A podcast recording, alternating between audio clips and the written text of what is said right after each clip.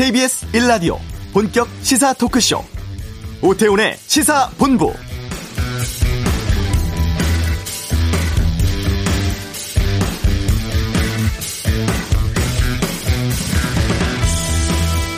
코로나19 백신 접종률 현재 1차는 7.85%, 2차는 3.92%입니다만 오늘부터는 좀 속도를 낼 것 같습니다.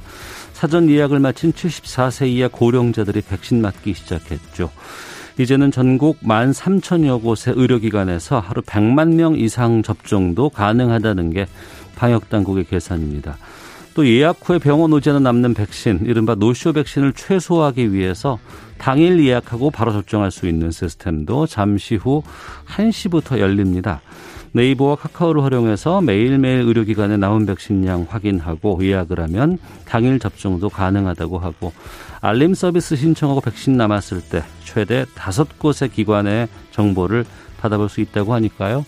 1시에 시스템이 열리면 한번 들어가 보셔도 좋을 것 같습니다. 오태훈의 시사본부 최근 돈 없는 학교 폭력과 관련한 보도 계속 나오고 있습니다. 잠시 후 이슈에서 교육부 연결해서 입장 대책 좀 알아보겠습니다. 성김 대북 특별대표 임명과 한미 정상회담에 대한 북한의 반응은 이번 주 한반도 뉴스 짚어보고요. 2부 각설하고 어제 있었던 여야 5당 대표 청와대 초청 오찬 간담회 또 김오수 검찰총장 후보자 청문회 등에 대해서 의견 듣는 시간 갖겠습니다.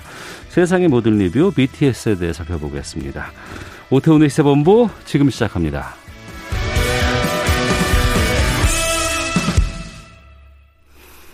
스파링을 가장한 학교 폭력 휘두른 고교생 2명, 최대 징역 8년 선고. 1년 동안 폭행, 괴롭힘 가한 제천의 학교 폭력 중학생 6명 전학 징계. 최근에 학교 폭력 관련 기사들입니다.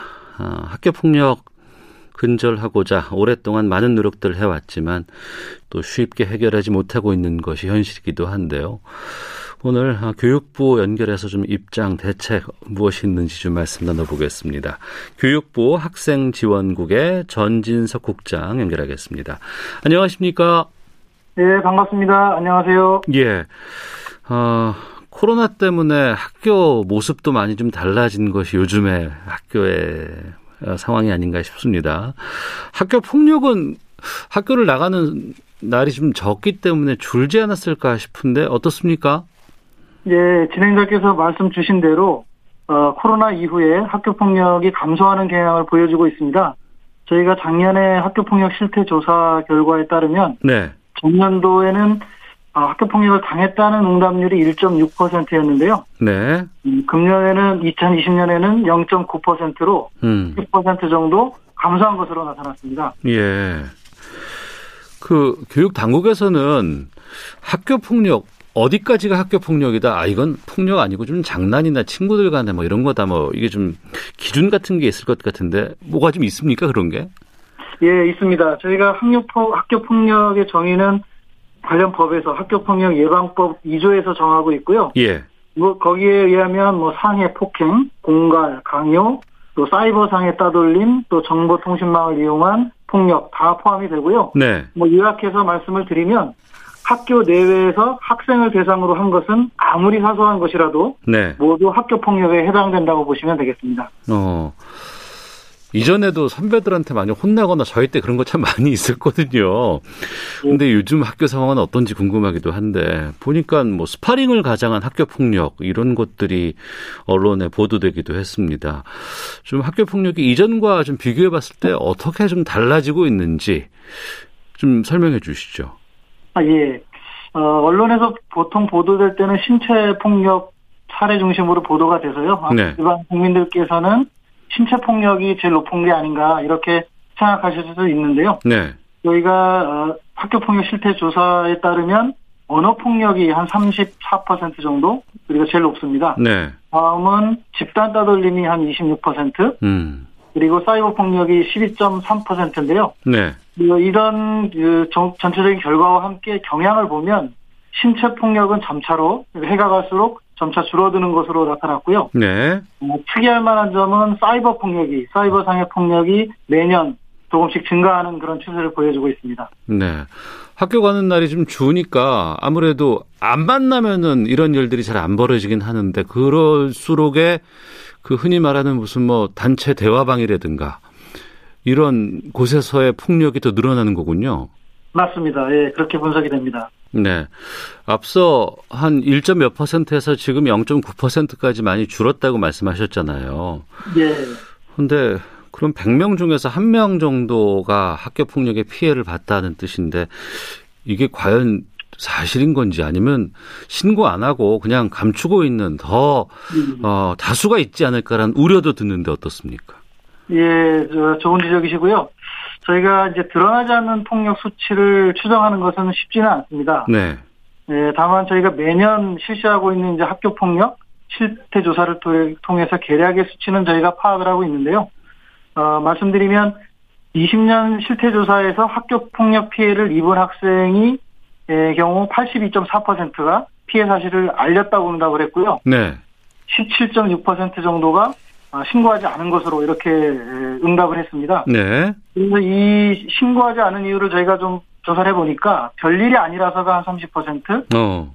또더 괴롭힘을 당할 것 같아서가 한 15% 정도, 그리고 이야기해도 소용이 없을 것 같다라는 응답이 한 20% 정도 나왔습니다. 음, 신고하거나 아니면 알리면 더 괴롭히거나, 뭐, 이거 알려도 내게 뭐 도움이 좀 안 될 것 같다라는 말은 좀 충격적이기도 한데 예. 이런 학생들을 좀 돕기 위한 방안들 같은 것들이 좀 중요할 것 같습니다. 예, 맞습니다. 그래서 저희가 사실 뭐 별일이 아닌 것 같아서도 사실은 어, 겉으로 보기에는 심각하지 않은 것처럼 보이지만 네. 이 부분도 저희는 좀 중시하고 있고요. 그래서 먼저 저희가 좀 해야 될 게 학생들이 저희가 이 학교 폭력 예방 교육을 학기별로 1회, 1년에 2회 의무적으로 실시를 하고 있습니다. 네.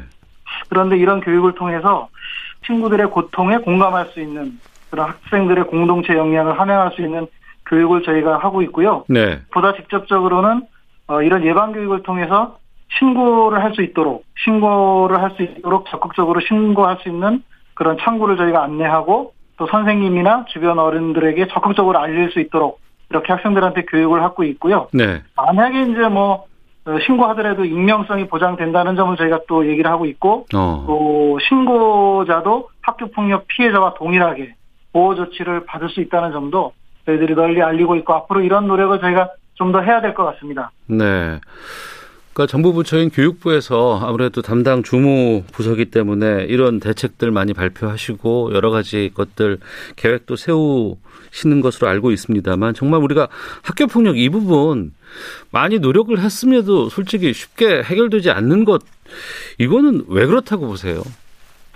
네, 저희가 어 뭐 여러 가지 요인이 있겠습니다만 일단 학생들을 둘러싸고 있는 사회 환경이 어, 여러 가지 매우 급속하게 변화하고 있습니다. 네. 뭐 SNS의 등장이랄지 아니면 새로운 미디어, 어떤 사회의 어떤 구조적인 변화 이런 것들이 있고요. 또 이에 따라서 학생들도 기본적으로 사고 방식이나 행동 양식들이 크게 지금 변화하고 있는 게 사실입니다. 네. 이에 따라서 이러한 변화에 따라서 어떤 학교 폭력의 양상도 또 다양해지고 또 복잡해지고 이런 것이 사실이고요. 이런 거에 대해서 저희 교육 학교와 교육 당국도 이런 변화되는 상황에 맞게 어떤 학교 폭력 예방이나 대응 방식도 변화해야 된다고 생각합니다. 그래서 이런 변화의 과정에 있다고 보시면 될 것 같고요. 또 네. 항상 변화할 수밖에 없는 그런 상황이라서 특히 이제 조금 전에 말씀드렸듯이 사이버 폭력이나 뭐 이런 것들은 새로 이제 등장하고 있는 그런 폭력 유형이거든요. 네. 그래서 앞으로 저희가 이런 대응을 위해서는 저희 교육부뿐만 아니라 어떤 복지부나 어떤 정보통신부 또 방송통신위원회 이런 관계부처들하고 협력도 강화하고 또 민간 단체들하고 저희가 협력을 강화해서 또 이런 노력들을 지속해서 해 나가도록 하겠습니다. 네.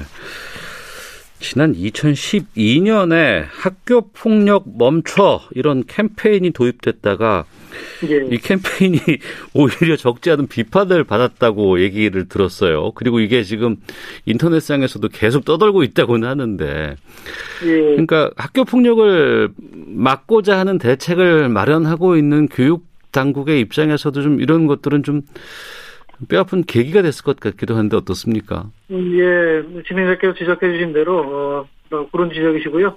당시에 이제 학교 폭력 멈춰 캠페인은 아마 이제 학교 폭력이 일어났을 때 주변의 모든 학생들이 다 함께 멈춰 이렇게 외쳐 외치면 학생들이 좀 학교 폭력 상황에 가지 않고 네. 또 방어하도록 아마 이런 취지에서 도입된 걸로 제가 알고 있는데요. 예, 예. 아, 이런 취지가 사실은 이제 어떻게 보면 전체적인 그런 구조를 제대로 못 본 거 아니냐. 어, 누가 이거 하겠어요? 그런다고. 맞습니다. 예. 가정 환경이나 뭐 개인 특성이나 이런 복합적 요인을 제대로 반영하지 못한 그런 한계가 있다는 비판이 있었고요. 네. 저희가 현재는 뭐 현재 저희가 추진 중인 학교 폭력의 기본 방향은 기본적으로 무엇보다 이제 지속성 그리고 또 일관성 있게 그리고 또 현장 중심으로 전략적으로 이렇게 이루어져야 된다는 저희 기본 방침을 갖고 있고요. 네. 그래서 학교 폭력 예방과 대응에 저희가 온 전력을 기울이고 있고 그래서 학교 특성에 맞는 예방 활동을 하고 음. 또 가해 학생이 진정으로 반성하는 속에서 또 관계 회복이 이루어질 수 있도록 이런 노력들을 저희가 기울이고 있고요. 특히 단위학교에서 이제 학생들을 대상으로 조금 전에 말씀드렸듯이 학교 폭력 예방 교육을 1년에 반드시 두 번 하도록 되어 있는데 네. 이런 교육이 형식적으로 뭐 이론상의 그런 교육으로 치우치지 않도록 어떤 학생들의 공감 능력이나 의사소통 능력을 배양할 수 있도록 저희가 꾸준한 어떤 그 행동 중심 또 활동 중심 사례 중심의 어울린 프로그램을 저희 지속적으로 보급하고 있고 학교에서도 적극적으로 활용하고 있습니다. 네. 관련 법령이 학교 폭력 예방법이라는 게 있는데 맞습니다. 이게 두 차례에 걸쳐서 이제 바뀌었어요. 예. 학교장 자체 해결제가 도입이 됐다고 하고 학교 폭력 대책 심의위원회를 교육 지원청에서 이제 주관하기로 했다고 하는데 이거는 어떤 변화들을 위한 것이었습니까? 예, 저희가 19년 8월에 진행자께서 말씀 주신 학교 폭력 예방법을 개정을 했습니다. 네. 이 주요 골자는 두 가지 지금 말씀해 주신 학교장 자체 해결제하고 학교 폭력 대책위원회를 교육지원청으로 이관하는 건데요. 이 학교장 자체 해결제는 그동안 이제 좀 학교가 바람직한 관계 중심으로 이루어지는 게 좋겠다 해서 모든 학교 폭력 사안을 하는 건 학교장 자체 해결하는 건 아니고요. 네. 어떤 경미한 사안이고 그리고 또 가해 학생과 특히 피해 학생이 반드시 동의를 해야 됩니다. 음. 그 경우에 한해서 학교에서 이제 책무성을 가지고 교육적으로 해결할 수 있도록 저희가 길을 열어준 거고요. 이런 부분에 대해서는 현장을 저희가 좀 다녀보니까 네. 까지는 학교의 교육력 회복이라는 관점에서 보면 굉장히 긍정적인 변화로 현재 인식이 되고 있었던 걸 확인했고요. 음.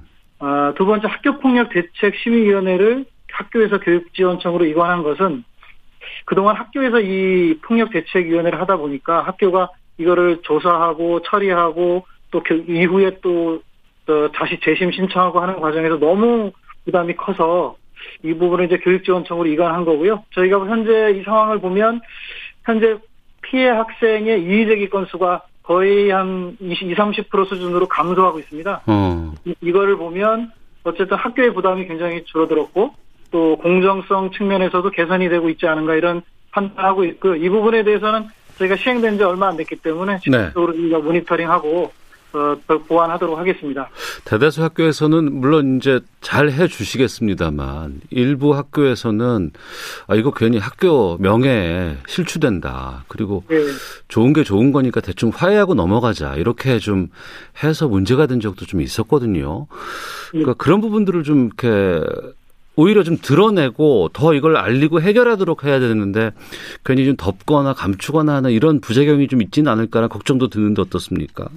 저희가 이제 학교 폭력 그 정책을 추진한 초반에는 이제 그런 부분이 있었는데요. 네. 현재는 이제 학교 구성원들도 음. 저희 뭐 교육부를 포함해서 시도교육청 또 선생님들한테 지속적으로 저희가 네. 매년 교육을 하고 있습니다. 음. 여기에 대해서 어떻게 대처하고 또 어떻게 해야 되고 한다는 거 교육을 하고 있고요. 네. 학부모님들 통해서도 저희가 교육해드리고 있고 그래서 기본적으로 우리 사회가 학교 폭력을 드러내야 된다는 데는 굉장히 공감대가 돼 있는 걸로 저희 실태 조사 결과로 나타나고 있습니다만 이 부분에 대해서 지금 우리 진행자께서 하시는 부분이 또 있는 것도 사실이기 때문에 네네. 네. 저희가 그런 부분을 감안해서 지속적으로 드러낼 수 있도록 드러내서 문제가 문제를 해결할 수 있도록 하는 쪽으로 음. 쪽으로 기울이도록 하겠습니다. 네. 학교 폭력 발생한 뉴스들 이렇게 좀 보다 보면은 그런 부분들 보였어요. 어떤 거냐면 네. 피해자가 또 이후에 더 고통을 받고 가해자는 별 어, 죄의식 없이 지내더라. 오히려 가해자에 대한 처벌을 강화해야 한다 이런 목소리 꽤 나오고 있습니다. 네. 그런데 보니까 이또 여기에 연관되는 게 촉법소년인데 이 기준 낮추거나 확 줄여야 된다, 뭐 폐지해야 된다는 주장까지도 나오고 있는데 여기에 대해서는 지금 교육부는 어떤 입장이에요? 예, 사실 이 소관부서가 이제 법무부인데요. 예. 부가 2017년에 관련 법 개정을 추진했었습니다. 이 추진하면서 공청회도 하고 전문가 의견도 수렴을 했는데 네. 아마 이제 이그 치료성이 좀 높지 않다 이런 결론을 일단 잠정적으로 하고 네. 뭐 추가적으로 사회적인 공론화 음. 가더 필요하다고 현재 그런 내용을 밝힌 상태고요. 네. 다만 이제 그렇다 하더라도 법무부에서는 예, 촉법선언에 해당하는 학생의 그 교육 선도 효과를 제고하기 위해서 어떤 보호 관찰 처분을 강화를 하고 했습니다. 네. 했고 또 학생 전담 보호 관찰 제도도 내실화하는 이런 쪽으로 방향을 잡고 있는 것으로 알고 있습니다. 음. 이, 이 부분에 대해서는 좀 더 논의가 필요하다고 생각합니다. 네. 올 초부터 뭐 스포츠계 연예계를 중심으로 해서 이제 학교 폭력에 대해서 과거에 있었던 일이라고 해도 이건 내가 밝혀야 되겠다 하는 이런 학교 폭력 미투 논란들이 꽤 많이 있었거든요. 예. 근데 이런 경우 보면은 이미 성인이 된 분들이지만 어렸을 때 맞습니다. 예, 이때 다, 자신이 당했던 피해, 상처 이게 그때로 끝나는 게 아니고 보지 않는다고 해서 그 사라지는 게 아니라는 느낌이 좀 많이 들었습니다. 네. 이 학교 폭력 피해자들에 대한 여러 가지 심리 치료 같은 것들도 꼭 좀 해주셨으면 좋겠는데 여기에 대한 방안도 있으면 좀 말씀해 주시죠. 예, 좋은 지적이시고요.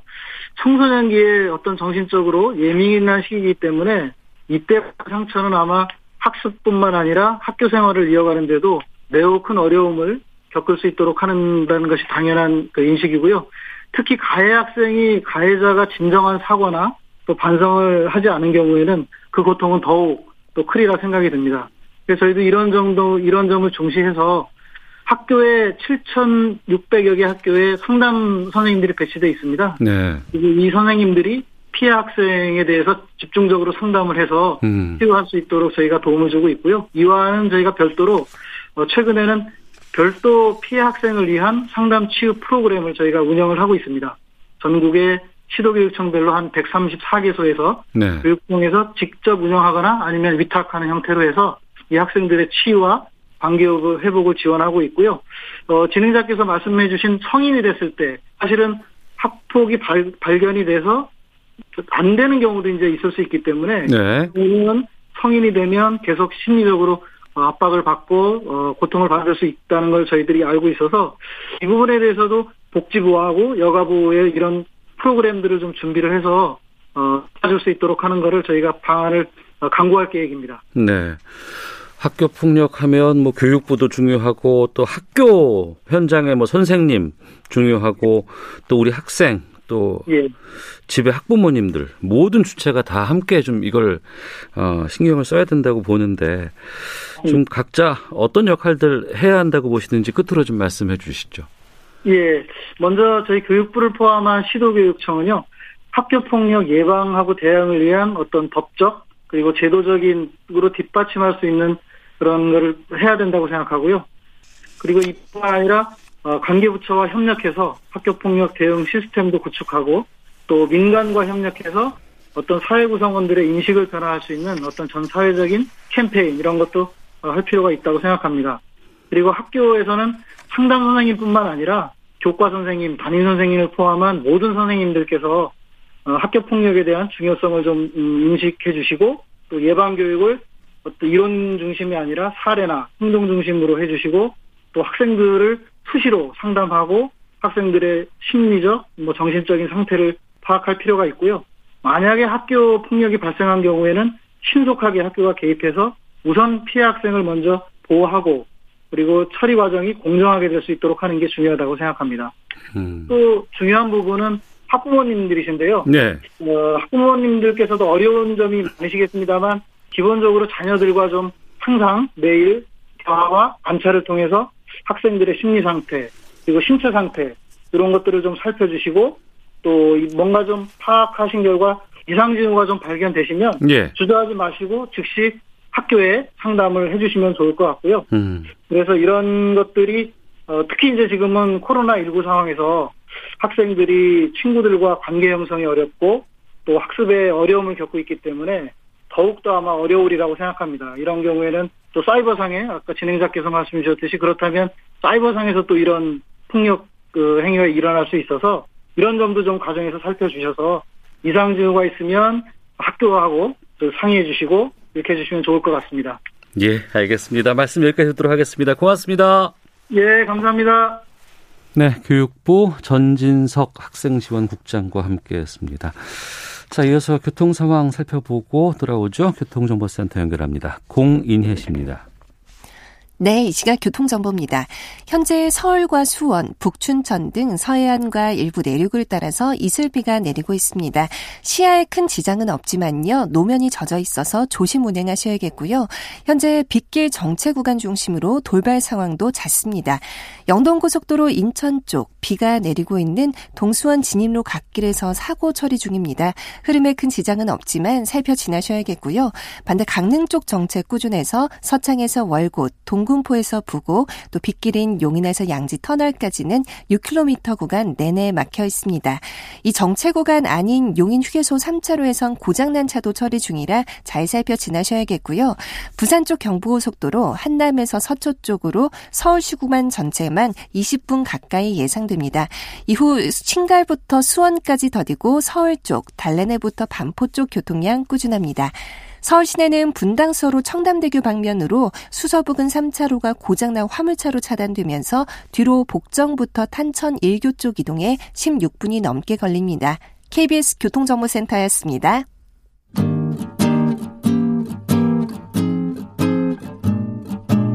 KBS 1라디오 오태훈의 시사본부 여러분의 참여로 더욱 풍성해집니다. 방송에 참여하고 싶으신 분은 문자 9730번으로 의견 보내주세요. 짧은 문자는 50원, 긴 문자는 100원의 정보 이용료가 붙습니다. 애플리케이션 콩과 마이케이는 무료고요. 시사본부는 팟캐스트와 콩, KBS 홈페이지를 통해 언제나 다시 들으실 수 있습니다. 많은 참여 부탁드려요. 네, 한 주간의 한반도 정세를 분석하는 시간입니다. 이번 주 한반도는 김형석 전 통일부 차관 연결하겠습니다. 안녕하십니까? 네, 안녕하십니까? 예, 한미 정상회담에 대해서 좀 말씀 여쭤보고 또 북한의 반응도 좀 알아볼까 하는데 먼저 네. 네. 그 정상회담 자리에서 새 대북 특별대표의 북핵통 이렇게 알려진 성김이 임명됐습니다. 그랬죠. 네. 이 임명의 의미는 어떻게 해석을 하십니까?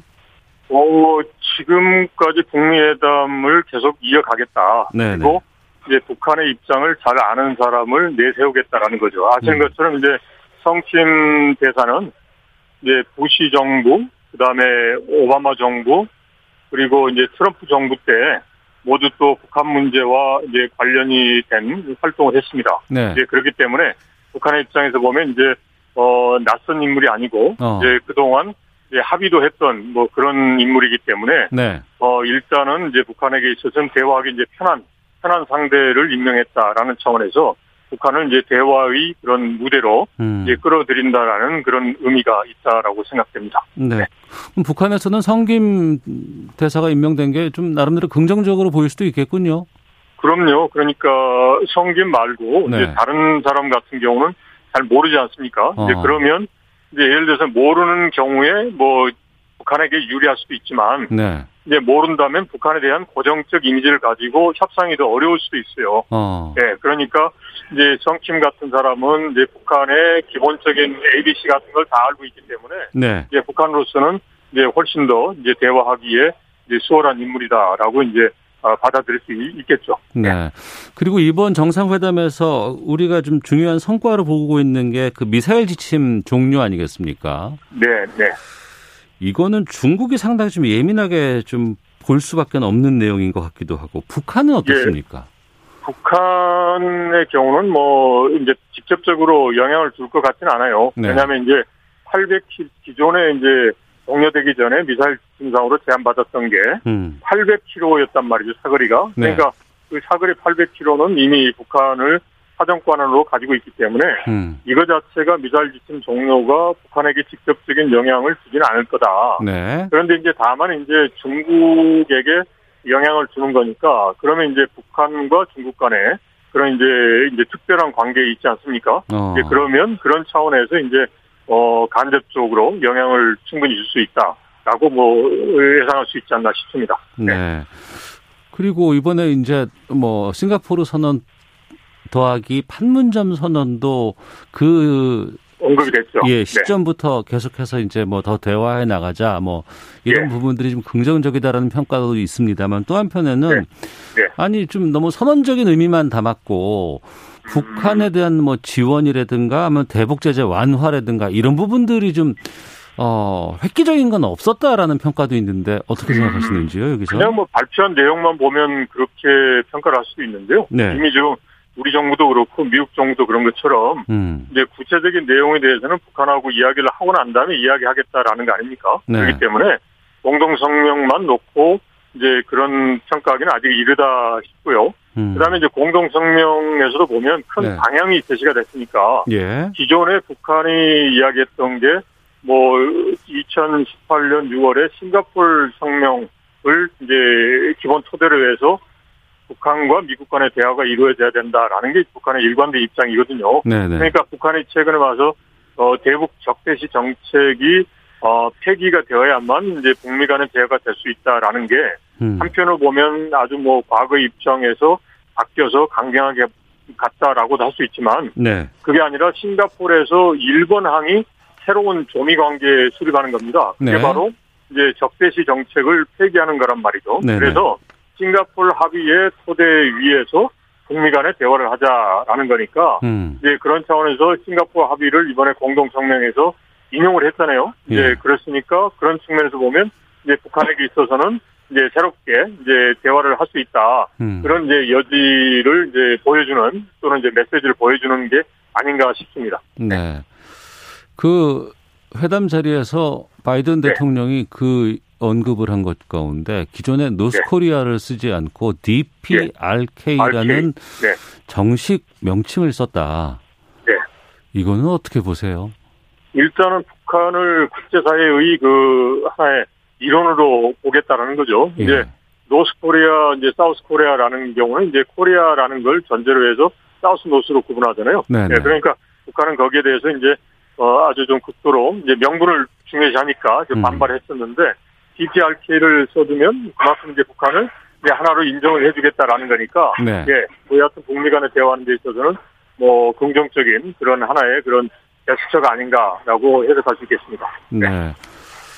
어, 물론 이제 정상회담에서 담긴 뭐 내용이라든가 이런 것들은 좀 상징적인 의미가 크고 물밑에서 네. 아니면 뒤에서는 어떤 일들이 벌어질까에 대한 궁금증, 추측들이 상당히 많이 나오고 있습니다. 그렇죠, 그렇죠. 네. 그런 상황에서 지금 박지원 국정원장이 미국을 갔어요. 예. 이건 네. 어떻게 보세요?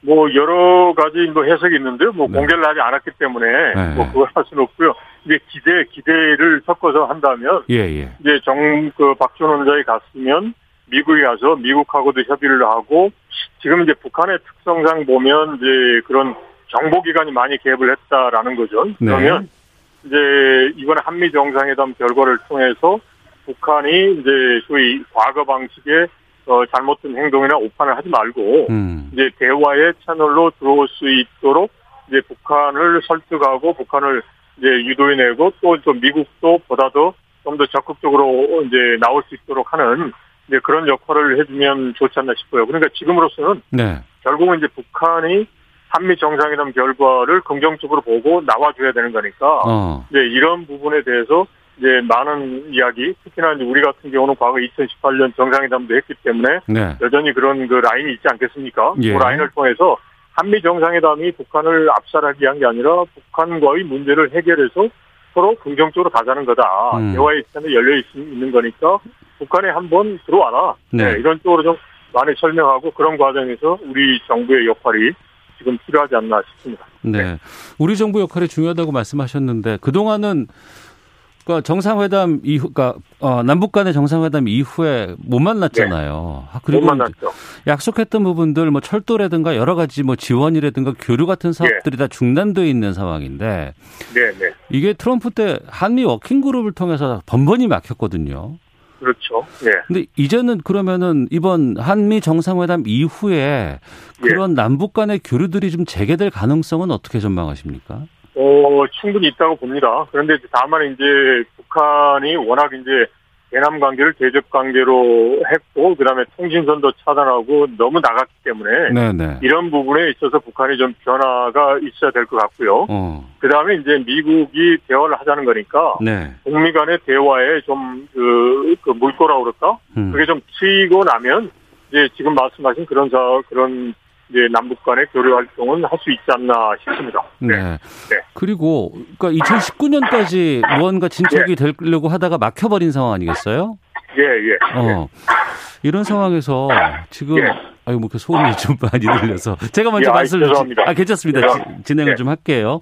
네, 네. 그 북미 간의 대화도 그렇고 특히 이제 예. 우리 같은 경우에는 문재인 정부가 이제 1년도 채 남지 않은 상황에서 예. 무언가 현 정부와의 관계를 다시 복원하고 다음 정부를 만드는 게 북한으로서도 좀 유리하고 아니면은 좀 낫지 않겠나 생각이 드는데 거기에 대해서는 어떻게 보십니까? 예, 그럴 겁니다. 그리고 그리고 이제 북한은 기본적으로 이제 바이든 정부가 새롭게 출발했기 때문에 네. 바이든 정부하고 새롭게 관계를 맺으려고 하는데 이제 초점이 있는데 네. 이제 바이든 정부가 지금 쉽게 움직이기는 좀 어려운 상황으로 보이지 않습니까? 그러니까 어.